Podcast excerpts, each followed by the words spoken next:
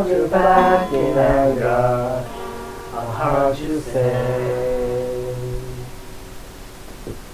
ベップポルチェ始まるよということでベップポルチェのお時間がやってまいりましたオーガナイザーのビーンと今日はゲストでガクとジョンミンです。はいということでゲストのジョンミン君とガクンが来てくれておりますベップポルチェですでえっと今日はベップポルチェを実はインスタライブとあと収録の両方でやってるんですけどえっとこれはインスタライブの方はガックンの、ねアカウントでやってるんだよね。やってことでその今僕たちがどういう風にやってるのかっていうのをね全く知らない人たちがいると思うんで紹介したいと思うんですけど僕とビーンっていうあだ名でやってるんですけど そうビーンがやってる別府のポッドキャスト番組を実はここでまあ3人で今撮ってます。でそれでまあインスタのライブを回してるって感じですね。はい。で、えっとまあ、別府ポルチェって何かっていうとゲストとの対話を通して別府を知る考えるそして楽しむってことを目的としたポッドキャスト番組となっております。で今までゲストとしてジョミン君が出てくれたりガックンが出てくれたりあとは、えっと、今日も新しいポッドキャストの番組が出たんだけど、と、そうだね、と、ケント君っていう写真がすごく上手な人にも出てもらって出てくれたりしてもらってます、で、えっと、ベップポルチどうやって聞くかっていうとベップポルーチっていうインスタライブがあるあインスタがあるんだけどそこのプロフィール画像プロフィール画像じゃないプロフィールからリンクに飛んでいただいたら見れるしあとは Spotify っていうアプリにベップポルチェっていうのを打ったらそこからも聞くことができます。あ Spotify 使ってる人は結構多いと思うんで、まあ、別府って言ったら多分別府ポルチェって出てくると思います。でそれで聞いてもらってもいいかなと思います。で、えっと、まず最初にやったのがなんだっけ？えっと夏の午後6時に行きたい場所別府で。夏の午後6時に行きたい場所でまあ、それで放送禁止でしたそうね。だね。放送禁止用語がたくさん出てきたり。そうね。でその後にえっとせんあ日々の幸せか、うん。でガックンはカッパの湯に行ったり。カッパの湯でジョンミンは温泉のスパポートをうんコンプリートしていくっていうことででまあ2人に共通して言えるのがすごくセンチメンタルなことっていうことで今回ねまあやってきたんだけどなんかセンチメンタルなことを感じる時ってあるたまいや、まあなんかセンチメンタルの定義がまず大事ですよね。なんかセンチメンタルはよくわ僕たちの中で和訳としてめめしいとして解釈されがちなんですけど、そのめめしいにもいろんな種類があるじゃないですか。うん。だから言葉に厳密になった方がいいと思うんですよね。うん。下手に何事もセンチメンタルというのは僕好きじゃないんですよ。で、まあ、例えば、例えば、どういうシチュエーションでめめしいかっていうのは、ていうんですか、届きすで届かない距離が大事で、例えば、例えば、例えばですよ、こう好きな女の子がいましたと、別れましたと、でそのことのこのことを思い出すときに、例えばこうこう信号の前で待ってるんですよ、で押しボタン式の信号じゃないですか、そこでこうそっと振り返るあの子の姿を想像してしまったとき、もう押しボタン式の信号ボタンをこうあ走って押して振り向く君はいないんだ。こういうのがセンチメンタルなんですよ。なんめめしいとかそういうのちゃうねん。なんかちゃうねん。だからだからセンチメンタルには要は対象が存在してその対象に対する愛。無償の愛があるっていう、まあね、言葉に厳密な定義からまず入りたいなと思う。うんんですうんうんうん。わかりますよねガクさん、うん、さすが師匠。僕の師匠すごいな。そうそうそうそう。まあねそういうそういうところですね。いやーめちゃくちゃわかるよね。えそれは恋じゃなくてもいいの？いや結構でもやっぱ声とは密接につながってる。うーうん。そうですねまあ僕たちの言うセンチメンタルってやっぱり絶対対象が存在しないといけないんで、まあ、僕らがそのなんていうんですかね同性愛者じゃない限り絶対その対象はやっぱりどうしてもね、うん。うん女性になってしまう、うんんああそうですね。なんか恋をしてる時って多分ね僕たち3人だけじゃなくて結構いろんな人がセンチメンタルを感じる時っていうのがそうそうそうそう。まあ多い人もいるし、まあ、多分僕たちはすごく多いはずなんだよね、うん。感情的になりやすいからすごく敏感にそれを感じ取ったり自分たちの物語を作ったりとか、うん。いうことが多いなっていうのはすごく僕も確かにそうで。何泣いてたの？なんで泣くんだよ。まあ続き ジョンミンが早い早い。早い早い。特に序論だからよ俺。序論の定義づけしてるから。それだけね膨大なね研究価値があるんですよセンチメンタルって。うーんいやそうだよね。なんか人をぶっ壊してしまうかもしれないし人をすごく幸せにするかもしれないっていうセンチメンタルさっていうのはね確かに。一回僕はぶっ壊れたからね。僕は僕はね僕もぶっ壊れましたね。ぶっ壊れたね。確かに。一時期ぶっ壊れてたね。ガックンはどう？ガクさんは4回ぶっ壊れてますからねやけなるほどねこれから5回ぶっ壊れるかもしれない確かにねまあそのまあぶっ壊れるっていうのをまあそれも一つのセンチメンタルでまあまあまあまあセンチメンタルジョ続きがない続きがないっていうなんかコメント来てないのりょうやくんジョンミン節好きだってあああ去年節ってあるんですか確かにね。ジョンミンテイストみたいな。ああーさすが。さすがセンチメンタルジョンミン。いやーでもぶっ壊れまくったなうんそのぶっ壊れた話からちょっと今日は話しますかいや話すの？これ。いやでも相手方にやっぱさ申し訳まあ見てないからね。見てないから話そうと思うから話せるんだけど 番組の前だ途中途中でもし来た場合がやばいよね。その時は話は僕はすぐに変える。うよかったねガキさんっていう。かこれめっちゃ見てなきゃいけないじゃん本大丈夫大丈当に夫。その知り合いさんとかも見てたら。大丈夫その人たちはもうその過去の4人の女の子は君に興味ないよもう。そうそう。君っていう人間がまあまあまあ。別そうですよ。そう君っていう人間が今別に存在したかどうか分かってないから大丈夫。それはやばい。悲しすぎる。大丈夫大丈夫こういうのがセンチメンタルですよね。覚えてもらいたいっていうね。うん。そ る？そう。こういうことか。そうそうそうそう。男は思っちゃうんだよ。いくらね元気になってもね。いくらね例えばさこう昼昼なんかわかる六本木ホテルでさこうステーキを切って食べれるの男になっても初恋を思い出してしまうんだよ。でこうやって成功した私を見てほしいん見てほしいよ。見てほしい。それがセンチメントでも見てくれないよ。もう彼はすでに素朴なこうなんか男とも幸せをこうね作ってんよ彼女は。うんだけどこう成功した私を見てほしいという一方的なそういうのがセンチメンタルですよね。届きそうで届かない距離。そうだね。席そうで届かないとかもうそっけないだからねまあまあ。歌詞にそのあるから。そんなにそっけないのさ。そっと向いてさ。それ何？ラッドウィンプスのやったっけ？ラッドウィンプスのそっけない。そっけない。ああ聞いてみようそいやー本当にぜひご覧ください僕とあるお方のねうまあちょっとやらかしてしまったやつがこうまんま見れるの PV に。んあー PV がもうその事実とそう。全く重ああなってガックンこれやっちゃったんだっていうのが分かるのね。ぜひ見てくださはいいということで僕は見てみます。はいお願いします。皆さんは大丈夫。です皆さんは大丈夫。僕は見るけど皆さんは大丈夫すごいんだよジョミンちなみに今恋をしてるんだよね。これ真っ最中ですね。あいいあいいな。えいつからその人のことが好きになっ 言っちゃっていいですか？たのいや知らないけどね。それ自分次第だよ。自分次第だよ、なんかねうなんかいやこれあのまあ一時期ねその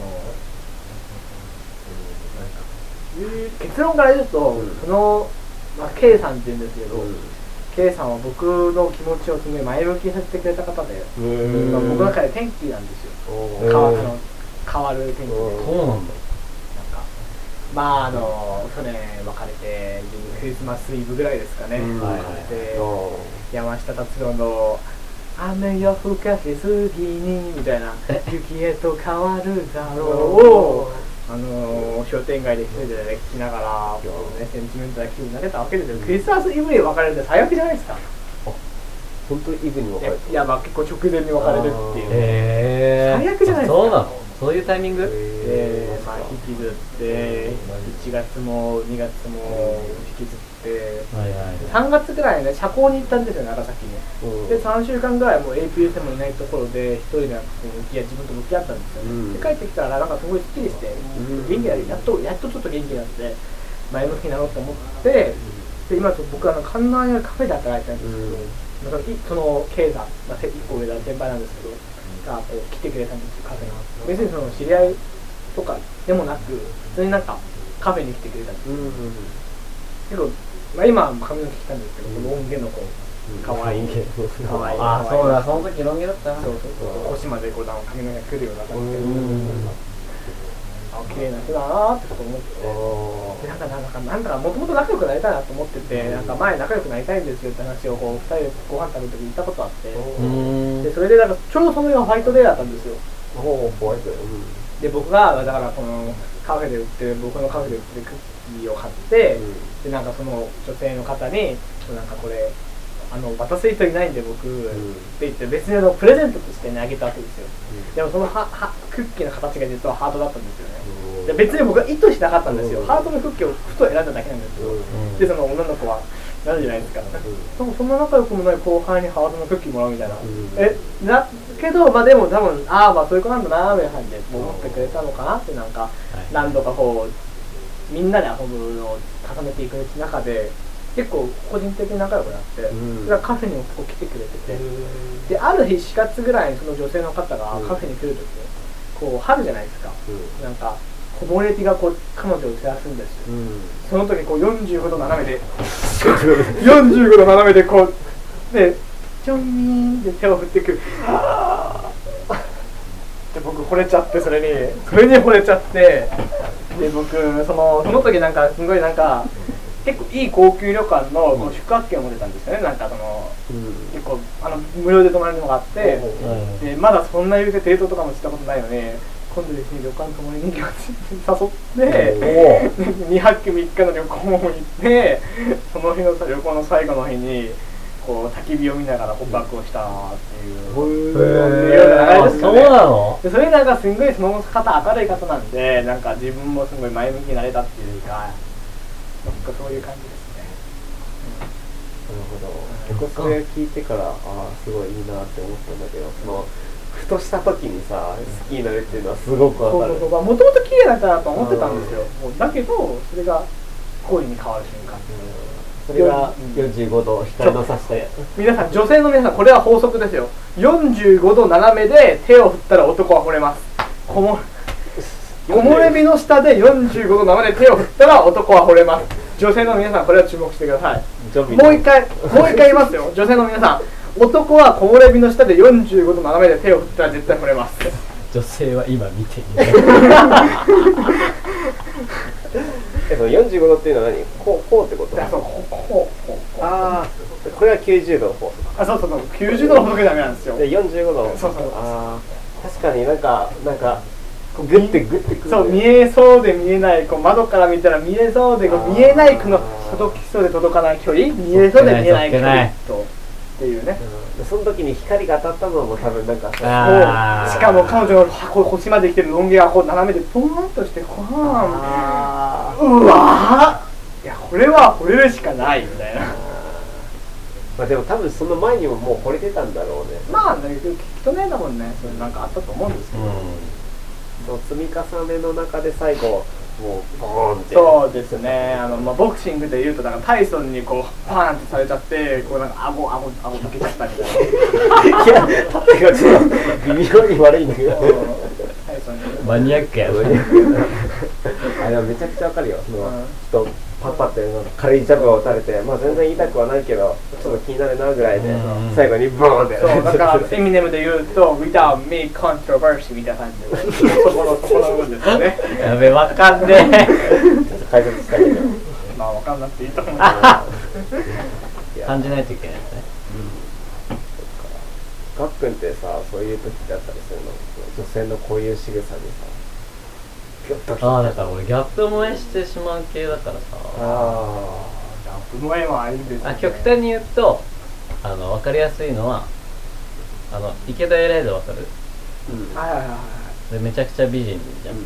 なのにあの人ってめっちゃなんかアニメオタクとかいやー。漫画大好きみたいな。だめっちゃ陰キャみたいな。あなそういうのを見てしまうとめっちゃ惚れる。ーいや要は池田エライダー好きあいけないライダーめっちゃいやー確かにギャップがあるのっていうのはめちゃくちゃいいなまあねあの最初のお方もそうでしたけど。いやーそう。なのうん。個人的にその最初の方知ってるんですよねそう。ええあのお茶のお方ですよあ僕いやそれ言っちゃダメ言っちゃダメ大丈夫もうね一人しか見てないから大丈収夫俺録収録。これこれしか見てないから。収録収録 大丈夫大丈夫。多分その人も聞いてないからな。うん。多分聞いてない。聞いてたらやばいな。でもあの聞いてほしいって思いがあるのがでももう。こうそっかあのセンチメンタルですよね。あーごめんなさい。聞いてくれたら嬉しいでしょ？いや聞いてくれたら嬉しいよ。いやーそうそこがねセンチメント皆さんセンチメンタル理解しましたか？そういうことですよ。そっけないでしょ多分違うと思ういやそうあの子もねだからその自分の仕事をこうから僕はまず知ってうん。ここでこうすごいわいいなってなったんだけどうん。でも実際のその裏の方裏方みたいなうん。あの子の生活みたいな部分を見ててうん。なかなかこうのろけ女子なわけ。ですでもなんかそのギャップが俺的にはあグッときてしまいましたなね。そういうところとかね。ちょっとね確かにありますけども自分でさ自分のギャップを作り出そうとかしてるよ。ああいや全然それは意識したことないけどあでも言われる。あ本当？うん。多分ほら最初俺初対面さ、うん。めちゃシャイっていうかうん。静かだからうなんかあのガクさんクールだと思ってたんですけど、うん。意外とめっちゃ喋りますよん。ガリさん。みたいに飯しっかり飯ですようん確かに結構クールだと思ってたら意外とめっちゃなんか笑いますよ俺もね正直にそう思ってたって最初だった時うん僕もめちゃくちゃそれ思ってたうんめちゃめちゃめめしかっためであ本当にちゃめちゃめめしかったうん実はね嬉しかったっくりしたしっかりめめしかっそうなんですたちなみにビンさんもそういうイメージですよよいやビンさんとかマジそうだ。ってビンさんなんかめっちゃ怖い人だなと思った。ああいや俺はもうああーうわヤンキーかな？ヤンキーかこれは殺されると思ったけどオレンジ大好きなんだよね。そうオレンジの漫画があってですね。めっちゃ農業やる。しあ青ハワイの好きなんよみたいーな。あー。そうだね。多分その時って多分僕がすごくひげを生やしてた時あーそうですねえいやそうねだから僕それからビンさん怖い人だなって思って別にでもその時みんなでいたから特に個人的にこう顔だけ認識なんですよ。うん。でなんか学生団体の面接に行ったら、うん。面接官ビンさんでうん。でめっちゃひげこう生やしててみたいな、はいはいはいはいはい。怖っこの人俺の先輩かよみたいな、そうだね。あの時めちゃくちゃ生やしてたね。うんそうそうそう。いや確かに結構圧迫面接だっていうのはあってね結構怖かったりするけど。ねあなたはこの学生団体何がしたいですか？あーまあね聞かないといけないんだよ。えビンさん面接官怖い。本当はめちゃくちゃ優しいけどね。それでサングラスしてたら最高だね。なんか少女漫画読みながらこうラップ聞くところがあったね。おじ漫画ってね意外と面白いんだよね。うん心理学の教科書で使ってるし。そうそう少女漫画ってすごく考えながら読まないといけないんだよね、うんうんうんいややらないとなんかプッて過ぎてしまう。うんうんうんうんちゃんと頭使って考えて読んでめちゃくちゃ濃く。ねそういうことだね吉野美僕はどういう印象でしたか？あーっとねめっちゃクールな感じ。あクールっすか？うん、あそれそれこそジョンミンはねめちゃくちゃギャップがある。いやもうなんかすごく若いのにそのバリスタをやっておとなしくそのコーヒーを入れてるすごく真面目でなんだろう赤キャンとかやったりすごくなんだろうアカデミックな活動も頑張ってる。すごくなんだろう真面目でおとなしいクールな感じのイメージがあった。うん。そのまあ345ヶ月後かな。もう全然違う。確かに。ピンさーん 剣道さーんそれそれこそそうめめしいって感じでああめちゃめちゃジョミジョミしててるよあと読み読みしてるっていう形容詞がちゃんとあるんですよねしっかり。何ですか読み読みしセンチメンタルの、まあ、さらになんかジョンミンの空気感を入れたみたいな。そうなんか,、うん、センチメンタルなシチュエーションで僕が「うわー!」ってする声がもし聞こえるのであればそれは読み読みしい。え それジョミジョミシーのジョミジョミって誰が考える高校の友達に言われたんですよ実はあそうなんだ。高校のえそこからなの？高校から実はセンチメンタル上ちょっとだからさあのさあのジョセンチメンタルジャーニーズって曲がさ歌詞がどういう歌詞かっていうとセンチメンタルジャーニーであるその前になんかまだ16だからっていうのがあるんですよ、はいはい。はい誰かにさらわれてるそんな感じですけどそれを16からだからジョンミンはまた16だからって言われてセンチメンタル上ミンっていうのをみんなでクリスマスで歌ったんですよ僕部活で。それだけマジセンチメンタルキャラで僕高校から。あそうなん。だ、うん二十歳を直前にして二十歳を1週間前にしてる今も言われてるっていう。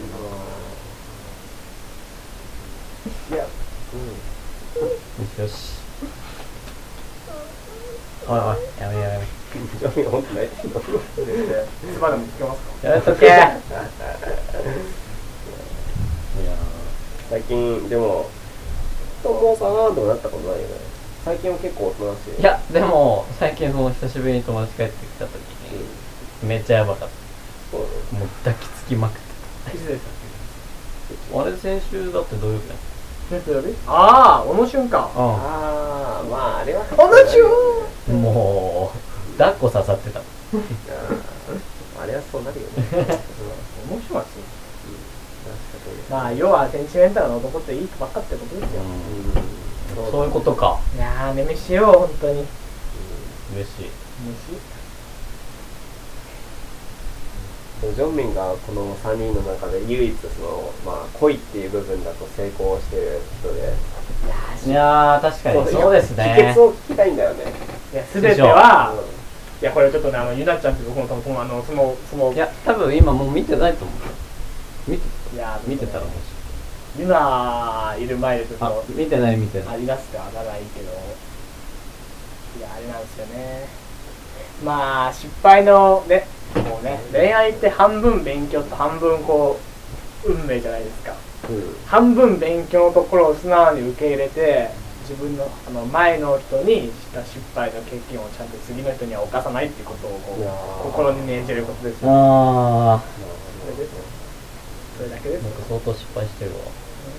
なんかそうだね。確かにそういうとこはそうだねいい意味で計算的にならないっていやー。相手を幸せにするためのけそう。相手を幸せにするためのちゃんとあの計算式を方程式を作らないといけないんですよ。ちゃんと男は。恋愛は運命とフィーリングじゃないんですよ。半分はそこあるんだけどうん。ちゃんとこう相手を幸せにする 2x プラス 3y はちゃんとね 6xy みたいな。違うか。あ全然足せないかそもそも。文 それ思ったわ。あれって文文系なんでちょっと不等式あの数2までしかやってないんで。いや数人だったらちゃんと習ってた。普通にはねそれ。いや受験セーフしてるからね関係ない。あのまあっていう話ですね。方程式があるわけ相手を幸せにする方程式を自分で立てないといけないんですよジョミンさんもそれをお持ちだと。そうですね。まあ常に常にこう作ってますね。書き換えてます。へえ羨ましい。X に1対入してみて3対入してみたりこう4対入してみたり。はいはいはいでそれでうまくいったらそれを法的にそれをちゃんと比例グラフに作って相手の幸せと来る比例になるようにしないといけないんですよ。反比例になったら別れちゃうからさ。ああなるほどね。待ってそこまで考えんの？そこまで考えなきゃやってけんか。まあだから恋愛は理工学部はうまい何言ってんの？あ全く根拠のないことであの適当なこと言ってるやばい確かに。